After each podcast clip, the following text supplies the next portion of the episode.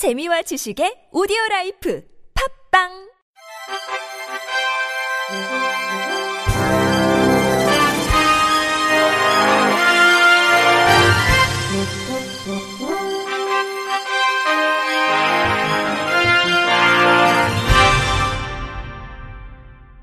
청취자 여러분 안녕하십니까. 9월 9일 금요일 KBIC에서 전해드리는 생활 뉴스입니다. 어제 개막한 리우 패럴림픽이 이틀째를 맞았습니다. 오늘도 땀을 흘리며 자신의 한계와 한판 승부를 벌이는 선수들의 소식을 복지TV 박정인 기자가 전해드립니다. 네, 안녕하세요. 복지TV 보도국 박정인 기자입니다. 제15회 리우 패럴림픽 경기가 브라질 리우에서 이틀째를 맞이하고 있는데요. 대한민국 장애인 국가대표팀의 첫 번째 메달 소식들이 들어와 있습니다. 먼저 금메달 소식 전해드리겠습니다. 주인공은 수영 조기성 선수입니다. 이 첫 번째 패럴림픽 데뷔지만 이미 세계 선수권 대회 등에서 이 금메달과 세계 신기록을 복수로 갖고 있는 실력자입니다. 네, 현재 시간으로 오늘 오전 6시 33분 한국 시간이죠. 네, 진행된 남자 100m 자유형 S4에서 1분 23초 36의 기록으로 금메달을 차지했습니다. 네, 출발부터 아주 어 선두를 유지하고 치고 나온 조기성 선수는요, 25m 지점을 넘어가면서부터 2위 선수를 멀찍이 따돌렸습니다.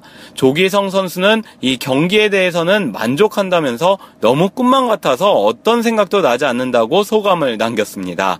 네, 특히 조기성 선수는 이 신기록에 대한 부담이 없었던 것은 아니지만 금메달을 목에 걸고 나니 아무 상관없다며 이 신기록은 내 자신을 넘어선 것으로 언제든 다시 도전할 수 있다고 아쉬움을 달랬습니다. 이어 오늘을 즐기고 싶다는 이렇게 솔직한 마음도 전했는데요. 네, 아무튼 메달 소식을 저도 이렇게 전해드릴 수 있게 돼서 너무나 기쁩니다. 네, 또 하나의 메달이 있습니다. 대한민국 첫 번째 메달이기도 합니다. 주인공은 사격의 김수환 선수고요. 어, 30 중반의 신인 선수인 그는 리우에서 자신의 첫 패럴림픽 데뷔 무대에서 동메달을 획득했는데요. 네, 한국 시간으로 9일 새벽 2시 30분에 어, 시작된 SH1R1 남자 10m 공기소총 입사 결선에서 총점 181.7점을 쏘며 동메달을 획득했습니다. 김수환 선수는 오전 열린 예선에서 4위로 결선에 진출했는데요. 이어 시작된 결선 경기 중반까지는 네, 5위권에 머무르며 메달에서 좀 멀어지는가 싶었는데요. 하지만 이후 연속 10점 이상을 성공시키며 네, 한 단계씩 순위를 바꿔간 김수환 선수는 드디어 메달권 3명의 선수만이 남은 18번째 격발에서 동메달을 최종 결정지었습니다. 네, 김수환 선수는 그동안 결선에서 강한 모습을 보여왔던 만큼 결선에만 진출하면 메달 획득이 가능하리라는 느낌은 있었다면서요. 동메달로 값지고 감사하지만 마지막에 격발에서 이렇게 좀 긴장해서 9점대를 쏘았던 것이 못내 아쉽다고 소감을 전했습니다. 우리 대 표팀의 메달 소식이 계속해서 들어오고 있습니다. 오늘 브라질 리우에서의 장애인 국가대표팀 경기는 육상과 역도, 유도, 수영, 조정, 탁구, 휠체어 테니스, 사격에서 예정돼 있습니다. 지금까지 복지TV 보도국 박정인 기자였습니다. 대한민국 장애인 국가대표팀 파이팅! 한국철도공사 코리일이 운영하는 KTX 열차 전 좌석에 휴대전화 충전이 가능한 콘센트가 오는 11월까지 설치됩니다. 코레일은 또 목적지까지 좌석은 없지만 중간 구간에 비는 좌석이 있는 경우 입석과 좌석을 함께 끊어주는 통합 승차권 발권 시스템 개선도 검토 중입니다. 대한타이어산업협회는 국내 타이어업계와 함께 오는 12일에서 14일 사흘간 추석 귀성 차량을 대상으로 타이어 무상 안전점검 서비스를 진행합니다. 이 기간 중부고속도로 마장휴게소 등 전국 5개 고속도로 휴게소를 찾으면 타이어 정비 전문 인력이 타이어 공기압과 마모 상태, 손상 등을 점검한 뒤 적합한 안전조치 서비스를 제공하며 올바른 타이어 사용법에 대해 상담도 해줍니다. 협회 관계자는 정비 불량 타이어를 장착하고 고속 주행을 하면 타이어 파열이 발생해 치명적인 사고로 직결될 수 있고 연료 소비도 높아진다며 안전하고 즐거운 추석 기성을 위해 안전점검 서비스를 많이 이용해달라고 말했습니다. 추석이 가까워지면 주위에서 고향 가기 두렵다고 하는 직장인들의 볼멘 소리가 들려옵니다. 부모님 용돈에 교통비 등 꼭 써야 하는 돈만 해도 만만치 않기 때문인데요. 직장인들은 얇아진 지갑 탓에 올해 추석 예상 경비를 지난해보다 40% 가까이 줄인 40만원 정도로 잡고 있는 것으로 나타났습니다. YTN 권오진 기자가 전해드립니다. 물가는 오르고 월급은 제자리 걸음인데 돈 쓸 일은 많고 그렇다고 추석 명절인데 고향으로 가지 않을 수 없는 직장인들의 고민은 추석 예상 경비에서 잘 드러납니다. 취업 포털 잡코리아와 알바몬이 남녀 직장인 1370명을 대상으로 올해 추석 예상 경비를 조사한 결과 평균 40만 3천 원으로 집계됐습니다.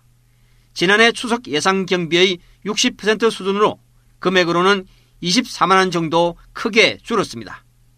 기혼과 미혼 직장인들을 비교해봤더니 결혼한 사람들이 평균 42만 9천 원으로 미혼보다는 7만 원 정도 더 높게 잡은 것으로 나타났습니다. 추석 경비에서 가장 큰 비중을 차지하는 것은 늘 그랬듯이 부모님과 친지의 용돈과 이들에게 드릴 선물을 사는 비용이었습니다. 이어 왕복 교통비와 차례 상차림 비용, 여가와 여행 비용 등의 순으로 조사됐습니다. 직장인들이 생각하는 부모님 용돈은 평균 21만 2천 원으로 이번 추석 전체 경비의 절반이 넘습니다. 또 회사에서 추석 상여금을 받는다는 직장인은 52.9%에 달했지만 이들 중 절반 정도는 상여금이 추석 경비를 지출하기에 부족하다는 반응을 보였습니다. YTN 근호진입니다. 노트북, 가방, 유모차 등의 귀중품에 필요할 때마다 올려놓고 사용할 수 있는 도난 방지 장치가 크라우드 펀딩 사이트 인디고고에서 높은 인기를 끌고 있습니다. 스틸라 모션은 직경 3cm 정도의 원반 모양을 한 스마트 기기로 물건이 옮겨질 경우 블루투스와 연계된 스마트폰이나 스마트워치에서 경고 표시가 뜨게 돼 귀중품에 올려두면 들치기 등을 방지할 수 있습니다. 또 스틸라 모션은 스피커를 내장하고 있어 주인도 모르게 물건이 움직이면 85데시벨 이상의 큰 소리가 납니다. 또 접착 테이프를 사용해 문에 붙여두면 문이 몰래 열리는 것도 감지할 수 있습니다. 한편 스틸라모션의 인디고고 목표액은 2만 달러로 캠페인 기간이 한 달도 남지 않은 현재 이미 목표 금액을 훌쩍 넘어 약 3만 9천 달러를 기록 중입니다. 끝으로 날씨입니다. 내일은 전국에 가끔 구름이 많겠으나 대기 불안정에 의해 서울 경기와 강원 영서, 충북 북부, 전남 동부, 경상 내륙에는 오후에 소나기가 오는 곳이 있겠습니다. 아침까지 서해안과 일부 내륙에서 안개가 짙게 끼는 곳이 있겠고 낮 동안에도 방무나 연무로 남아있는 곳이 있겠습니다. 낮 최고 기온은 23도에서 29도로 어제와 비슷하겠습니다. 바다의 물결은 동해 전해상에서 2에서 5m로 매우 높게 일다가 차차 낮아지겠고 그 밖의 해상에서는 0.5에서 2.5m로 일겠습니다. 이상으로 9월 9일 금요일 생활 뉴스를 마칩니다. 지금까지 제작의 이창현, 진행의 이창훈이었습니다. 곧이어 나폰스 시즌2 보톡스가 방송됩니다. 고맙습니다. KBIC